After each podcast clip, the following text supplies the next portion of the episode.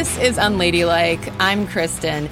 And today it's another installment of Ask Unladylike, where I answer listeners' advice requests that Google could never.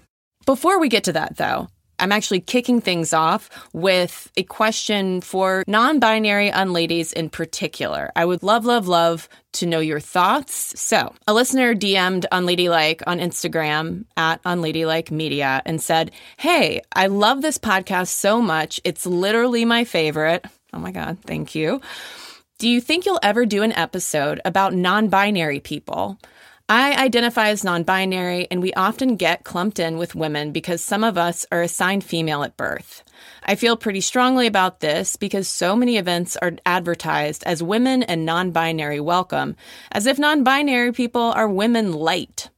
Also, I love that you call the fans unladies because that's literally me, lol. And that DM instantly struck me because I know my cisgender ass has been guilty of doing the women and non binary, kind of tacking it on in an effort to, yes, be inclusive, but I completely understand how that's really not enough. How one might get the feeling that you're just being treated as women light, as they put it. This listener is absolutely not alone in this feeling, in this reality. And I've also read compelling arguments that women and non binary welcoming events aren't necessarily as inclusive as they might come across to a cisgender person, such as myself, since they might not be trans welcoming, you know? So I messaged the listener back and asked if there was any particular kind of conversation around non binary people they wanted to hear about or folks they wanted to hear from. And they didn't have any specifics, which is totally fine. But I just wanted to take this opportunity right now and ask non binary unladies if this resonates with you, if there is a kind of conversation that you'd like to hear about it. Maybe it is the sidelining of non binary identity in feminist spaces. Please let me know. This is uh, an episode I would love to do. I would love to learn more about myself. The more I learn about these things, the better I can be when it comes to talking about identity on the podcast. And speaking of which, I think it's time for y'all to meet today's guest that I am so truly grateful took the time to come on the show and and answer a very important question that yes has to do with parenting but y'all this is knowledge we all need to know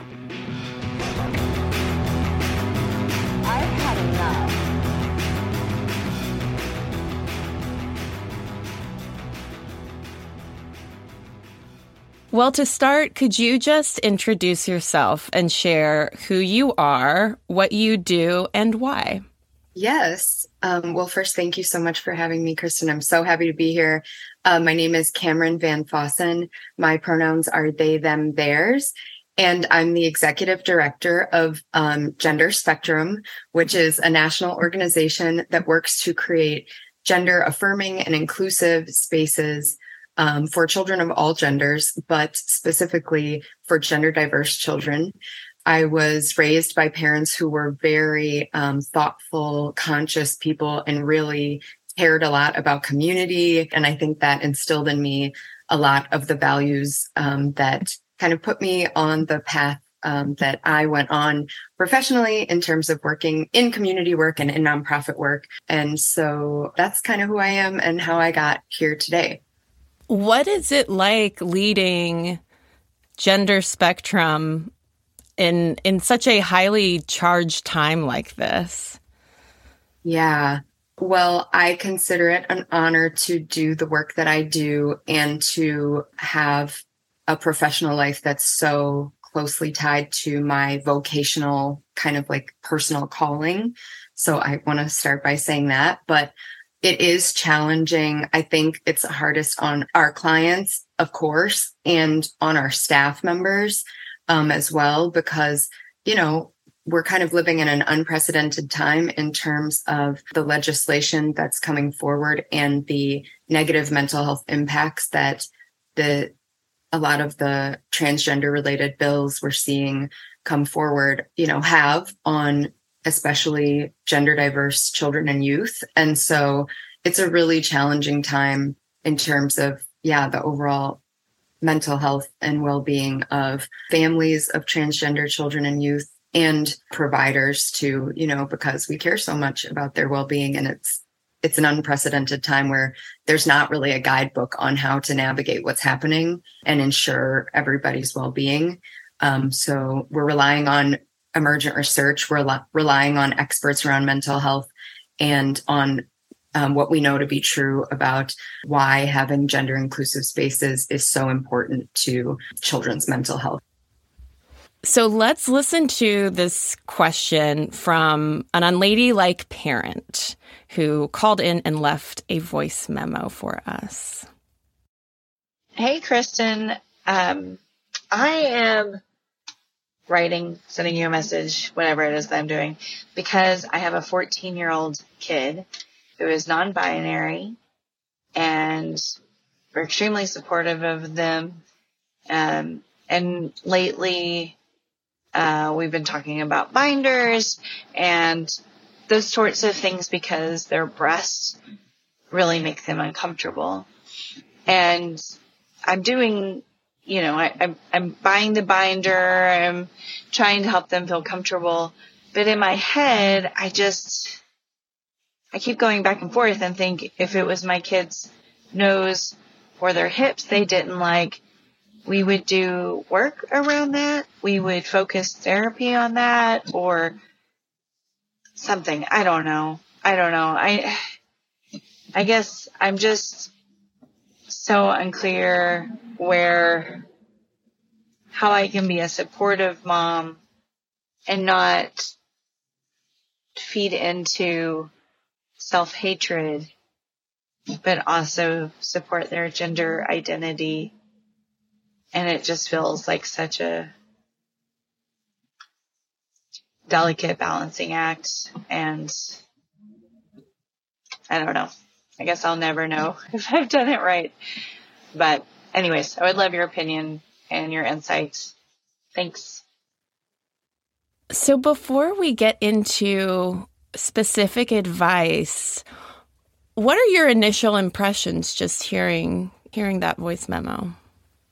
It sounds like a really um, sincere and dedicated parent who is genuinely concerned about the well-being of their child, and so that's a great starting place um, because that means that this child is living in an inclusive um, space around their gender identity at home and has a a loving, supportive parent. And um, those are wonderful indicators of positive mental health outcomes for that child. So overall, it's a really um, sincere and earnest question about how to best support their child, it sounds like.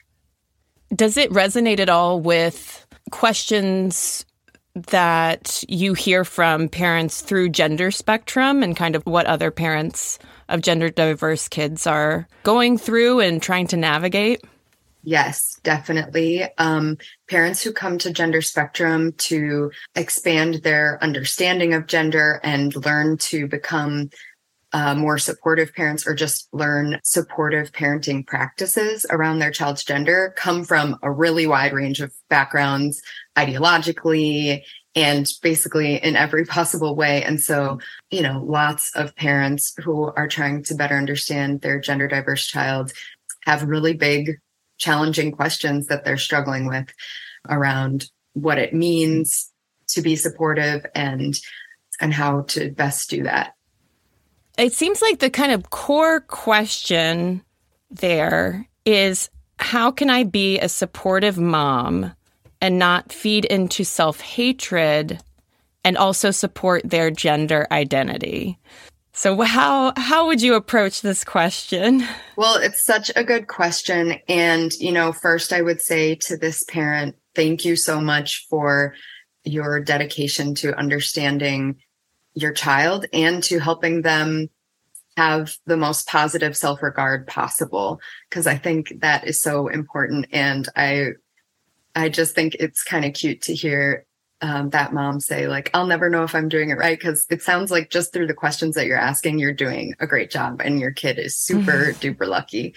This mom has a child who's non-binary and you know that means that that child does not really experience gender according to a binary understanding of gender as being either male or female and it also sounds like their child is struggling with gender congruence, is what we call it at Gender Spectrum.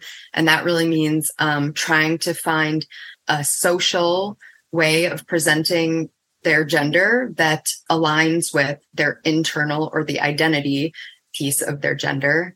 Um, and that can be really challenging for many non binary children and youth, but really people of all ages. And it sounds like by binding their chest, um, that gives them a greater sense of congruence externally with their with their gender identity. And so I think it's kind of the answer to this question really comes down to differentiating between beauty standards that are imposed in our culture upon young people, but specifically upon, you know, young folks who are assigned female at birth and young women between that and gender congruence. And gender congruence is specific to children who are gender diverse or transgender. And so I think this is a great question, right? This parent's trying to understand what's the line between unpacking beauty standards that I don't want my child to feel like they have to abide by. And I want to help them have the tools to identify and unpack and resist and um, feeling affirmed in their gender identity. I think, again, I would just say here that binding one's chest to feel more congruent with their gender identity is not an issue of beauty standards. It's about what makes that young person feel affirmed and feel like they're they're achieving gender congruence basically. And we know from research that supporting gender diverse young people in achieving congruence it is really critical to their well-being and mental health as well. So I would say this parent is on the right track by supporting their child in achieving gender congruence and um, supporting the practices that help their young person to achieve that.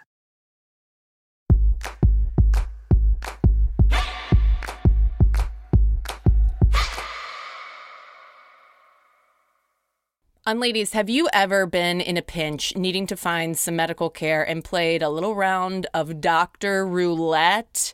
You know, just find the nearest doctor, book an appointment, and go. I did this once when I tell you it was the strangest and maybe the longest gynecologist appointment of my life. Never again. ZocDoc is the only free app that lets you find and book doctors who are patient reviewed, take your insurance, are available when you need them, and treat almost every condition under the sun. Surprise twists at the doctor's office are great for, I don't know, like a stand up set, maybe a fun story on a podcast, but not exactly what you want from medical care. With ZocDoc, there are no alarms and no surprises. Choose from thousands of patient reviewed doctors and specialists, browse doctor profiles, upload and verify your insurance information, and get the care you need. Go to ZocDoc.com slash unladylike and download the ZocDoc app for free.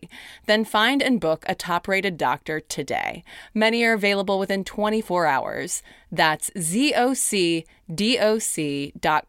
slash unladylike. ZocDoc.com slash unladylike. Hey, it's Kaley Cuoco for Priceline. Ready to go to your happy place for a happy price? Well, why didn't you say so? Just download the Priceline app right now and save up to 60% on hotels. So, whether it's Cousin Kevin's Kazoo concert in Kansas City, go Kevin, or Becky's Bachelorette Bash in Bermuda, you never have to miss a trip ever again. So, download the Priceline app today. Your savings are waiting. Go to your happy place for a happy price. Go to your happy price, Priceline.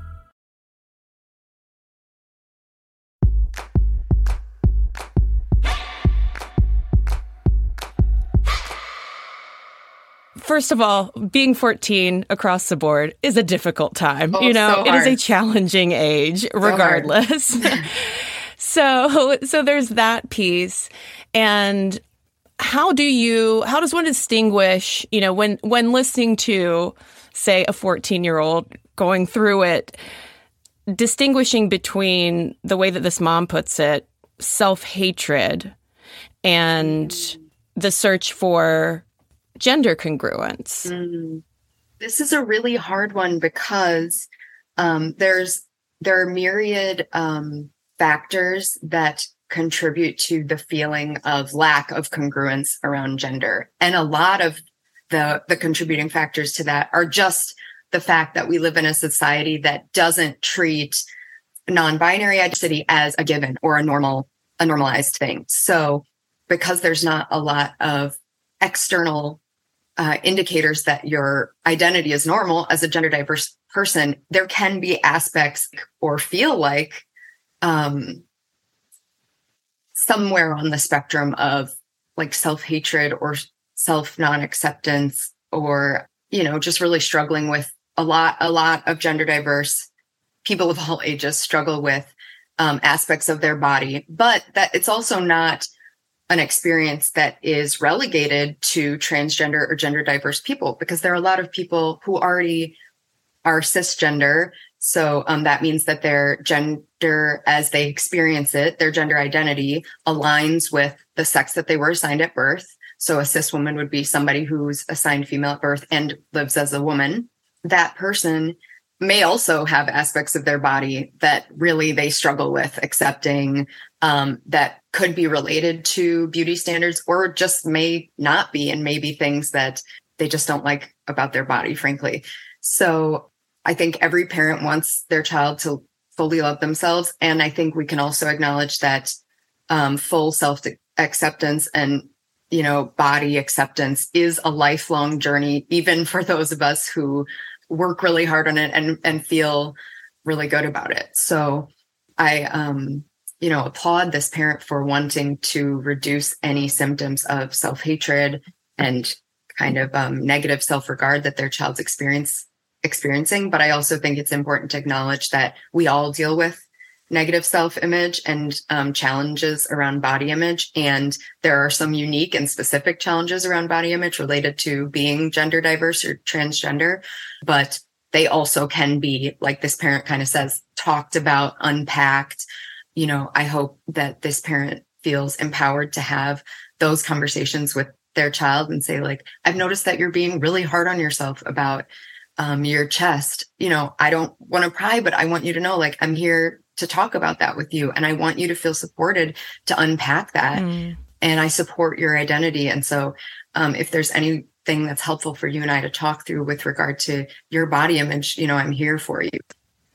And as far as initiating those kinds of conversations with a child, is there a best approach, a best time? Like, because also thinking about my 14 year old self being a little skittish sometimes, like to have a sit down with a parent. Um, but how, what's the best way to facilitate those kinds of conversations, do you think? Yeah, I think, um, and so we at Gender Spectrum specialize in helping support parents on affirming parenting practices and parenting practices that help your child feel seen and honored in their gender identity to the end of the positive mental health outcomes of children and youth. This is kind of our specialty, but um, I would say it's a really um, important practice to well, I guess I'd start first by backing up and saying I think in general, parents that come to gender spectrum tend to be fearful of initiating these com- kinds of conversations in a way that is n- not always accurate to the way the young person in their life will experience it. So I think, you know, parents often feel like my kid's not going to want to talk about this. It's going to feel weird and burdensome to them for me to bring it up. And really much more frequently young people and youth are sharing like it's really helpful when my parent is proactive around bringing up support of my gender identity and is proactive about um, supporting conversations that you know i need to have and things i need to think through and i think every parent can trust especially with an adolescent your child will tell you if they don't want to talk about it you know they say i don't want to talk about it leave me alone, mom, or whatever. Mm-hmm. Um, but at a time when your child is not already triggered or having like a really tough mental health moment around um, trying to achieve gender congruence is when I would suggest doing so. So maybe like after that moment has passed, um, when everybody's kind of doing their own thing in the house, or you know, there's a bit of a lull in the energy, and it, things are feeling more calm, and there aren't any um, really charged topics or things already taking place. That's usually the best time. And I think yes on you know your child's turf kind of like if it can be in their room where they feel most comfortable or in a common space that's where there aren't other people around um, where you know that you both feel comfortable is great too but yeah just with like that gentle approach of I really want to be here to support you and framing it from that perspective and totally fine if you don't want to talk about it but I just want you to know you know I'm here to support you and to have those conversations with you if it's helpful. And we've kind of touched on this a, a little bit already but you know this mom says I guess I'll never know if I'm doing it right. Would you agree and are there ways that this mom can maybe feel develop a little more confidence in how she is supporting her child? I think that this mom is probably already doing a great job. It sounds like this mom is really supportive of her child's identity and um, that they have a really inclusive and supportive culture in the home around their child's gender identity. Those are wonderful things um, for that child to have. I think that one way that this mom can kind of strengthen her confidence is you know, I'm a really big fan of continuing to self educate and seek out resources that help oneself, but also others better understand um, the identity of those around you, especially your own child. So I think that's always a great thing to do. Seek out resources. Um, and I have many that I can share with you um, at any point in time that we can also share with listeners. But I think actually asking for feedback from your child about how you're doing and supporting them around their gender identity is a really great practice. And I think, you know, with every topic that's either challenging for any family, there is just like sort of a human inclination to want to avoid it as a topic, mm-hmm. even in the most well meaning families, you know, because sometimes it's uncomfortable to talk about things that are challenging for us. But I think just saying, like, hey, it's really important to me to have you feel supported. How do you think I'm doing on that? Like, what could I do better? And owning things that you know you're working on. Like, no parent uh, knows innately how to use correct pronouns for a transgender or non-binary child. It's a learning process for absolutely everyone. So, you know, even saying like, I know I sometimes struggle with your pronouns, um, and that's a challenge for me. Sometimes I slip up. I'm aware of that. I just want you to know, like, it's something I I'm going to continue to work on. Are there other areas of feedback that you have for me about like how I could better support you? Um, that will be so meaningful to that child and just really help also to build the confidence of that mom that, you know, I'm getting positive feedback from my child about where I am in supporting them. And that will help that mom as well.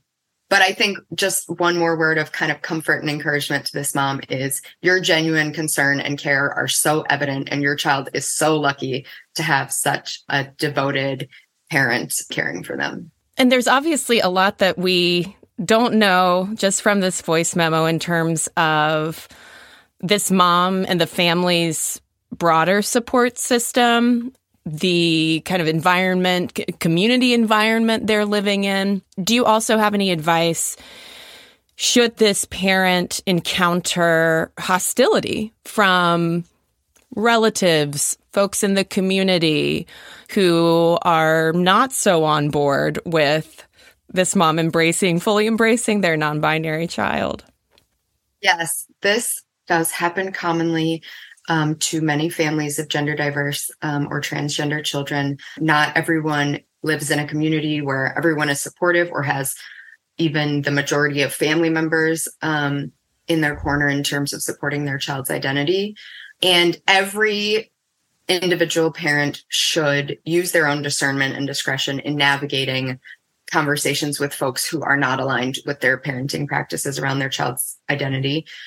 And by that, I mean, you know, we each know who in our lives we can kind of delve deeper into issues with and and we'll be able to have constructive conversations where we each learn and we know the folks in our lives where you're probably not going to get far getting too into the weeds about gender identity um, and so on and so forth but for the sake of this question if you have family members of the latter category who probably you're not going to make a lot of headway with trying to debate that there's more than two genders or that the gender binary um, is not fully reflective of the diversity of the experience of gender in our society. I would say the advice that we give is just to reaffirm your right to make the best decision with child and with the providers be it um, mental health providers therapists doctors etc who are involved in helping make decisions around your child's identity to just reaffirm your right to do that and say, listen, I don't tell you how to parent your child or, you know, how to live your life. And I respect your right to make autonomous decisions in the context of your family. And I'm asking for the same. I please trust that um, every decision that we make, we make as a family with the support and expertise of our providers. And I think it's only respectful to extend to me the same agency and autonomy and the same rights that I that you're afforded in your parenting or in your, you know, it doesn't have to be parenting, but in your autonomous decision making for your life. I think that that's kind of a framing that anyone of any ideological background can not really argue with. I mean, of course, they might still argue, but I think it's at least a bottom line that affirms I have the right to navigate what's going on in my family as we as a family decide is best. And I think everybody in this society and in this country deserves to be able to do that. And would you have any advice for, let's say, a gender diverse kid who might be listening, who wants to get through to a parent who might not have a supportive mom in their corner who's really, you know, trying to do the work to to proactively support them. Just any thoughts on how to get through to a parent? Yeah, this one is hard and frankly um it's pretty standard in this kind of uh, work that we do with transgender and gender diverse young people in particular, not to encourage any conversation or um, kind of fighting for recognition of your identity in the home that could lead to you being mistreated hmm. or or any negative outcome in your home. So what I would say to a gender diverse or transgender young person listening is your identity is valid. I'm so sorry if you do not have parents or caregivers who can acknowledge that. And please seek out the adults in your life, wherever they are school, after school, a quirky aunt that supports you and recognizes the validity of who you are and cling to those people and listen to them and internalize their love for you and know that those people who can't see you and can't honor who you are, that's not your fault and it's not your problem to fix. Um, your only job is to affirm your own identity, know that you're real and valid, and seek out people who will support you. And what kinds of resources would you recommend? There are so many, and that's a wonderful thing. Um, for young people, there are lots of organizations. I would first say seek out your, I think it's really important to have in-person support from like a local LGBTQ plus or transgender focused nonprofit. You can easily Google that. There are also national support groups for transgender children and youth.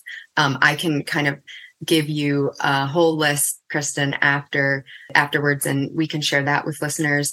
Um, of course, please come to Gender Spectrum as parents, caregivers, or professionals who are looking to increase your understanding and knowledge of gender, learn best practices for parenting or for working with trans or gender diverse children multidisciplinarily. We work with school districts, we work with mental health professionals, we work with medical professionals, really any professional background, we can help train you to provide the most inclusive, gender inclusive um, services.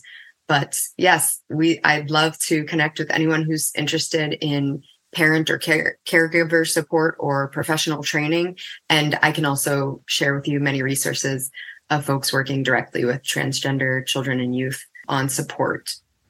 Fantastic. Well, is there anything else that we didn't touch on that you want to make sure listeners know?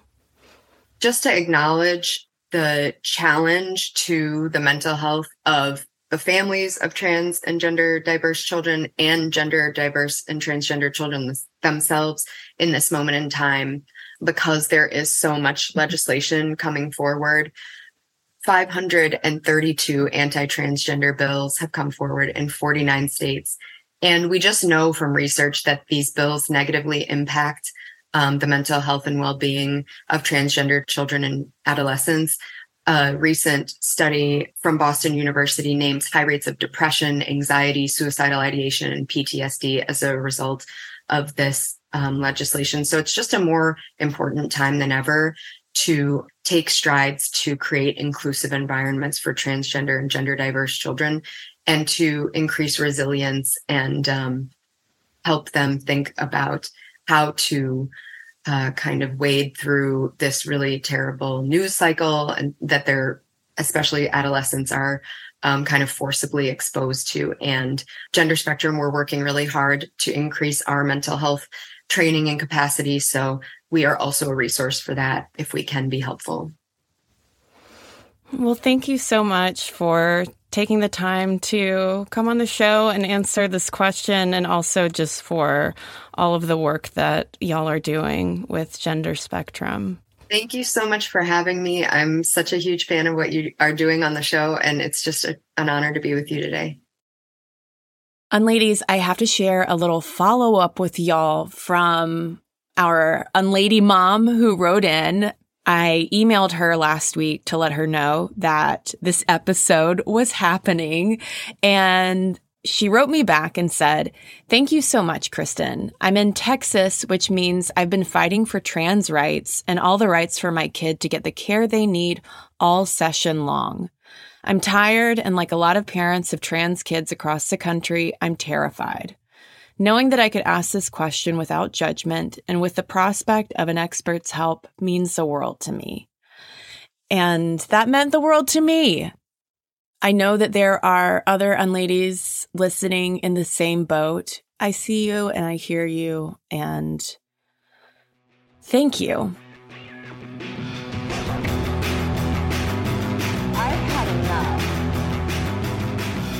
Thank you so much to Cameron. And if y'all want to learn more about Gender Spectrum, you can visit their website at genderspectrum.org and follow them on Instagram at gender underscore spectrum.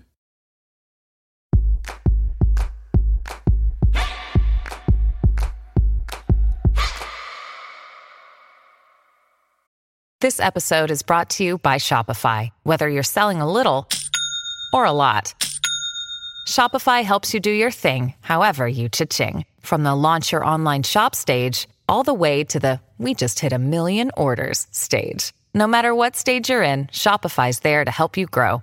Sign up for a $1 per month trial period at shopify.com slash special offer, all lowercase. That's shopify.com slash special offer.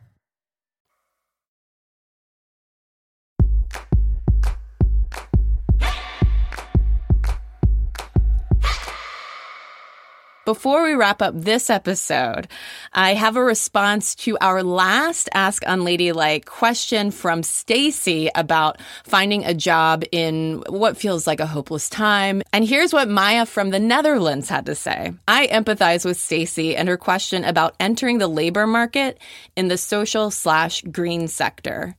Here in Western Europe, it's a highly competitive field where each year there are brighter, more ambitious, and more privileged people trying to score their dream job. I agree with the advice that you and Annalie provided. May I also add a few pointers that my friends and I consider to be tricks of the trade? Maya from the Netherlands, of course. One, Volunteer for a cause that aligns with your career values, even at the local community level. It can provide you with the same skills as an internship, allows you to meet people within the field, teaches you valuable terminology and concepts, and gives you relevant experience to mention in your application letters. Two, follow the organizations that interest you on LinkedIn and social media. You'll be tipped off early about vacancies, but also about lectures and events that organizations host. If you can attend said events, it allows you to get to know the field and perhaps meet some of the staff of that organization afterward. Three, I strongly endorse the practice of calling the organization before you apply to a vacancy there. Sometimes you have to dig around for the phone number and have the right person to speak with. Have one to two smart questions about the vacancy to ask the recruiter or human resources, and make sure they hear your name and that you explicitly say you're enthusiastic and are submitting your application today. For me, at least, this really helped me get at least an interview. These phone calls also served as an avenue for me to assess the organization and whether I actually wanted to work there. That is some next level shit, and I am impressed. And honestly, the hardest part, like Maya says, will be finding an actual phone number. Okay, four. Always add something personal about the organization in the first paragraph of your application letter. Recruiters tend to skim read, but if you can link yourself to the organization in the first paragraph, you'll stand out. And finally, number five, here in the Netherlands, many people find their jobs through networking, connecting via LinkedIn, and by generally knowing the right person. You don't necessarily have to network with the director. Reaching out to interns and junior staff and offering to buy them a coffee or lunch can be an opportunity to get real talk from staff who are inside the organization and may have fresher insights and more practical tips about recruitment than people who have worked there for years. Again, LinkedIn is the best way to connect with staff members within an organization if you don't know anyone, at least here in Europe. Job seeking is a nightmare. Be sure to remind yourself of your good qualities if you receive a rejection letter. Making a list of your positive attributes can remind you of your worth during an often soul destroying process. Wishing you luck, Maya from the Netherlands. Maya, thank you so very much for these excellent tips, even though I will say that knowing you have to spend that much time on LinkedIn does send shivers down my spine. But I realize it is a useful tool.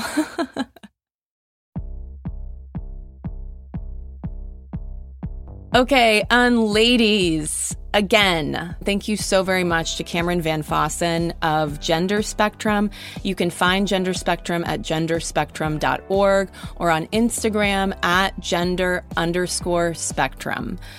Cameron also shared a bunch of resources with me from Gender Spectrum and resource roundups that they rely on that I will be sharing in the source post for this episode.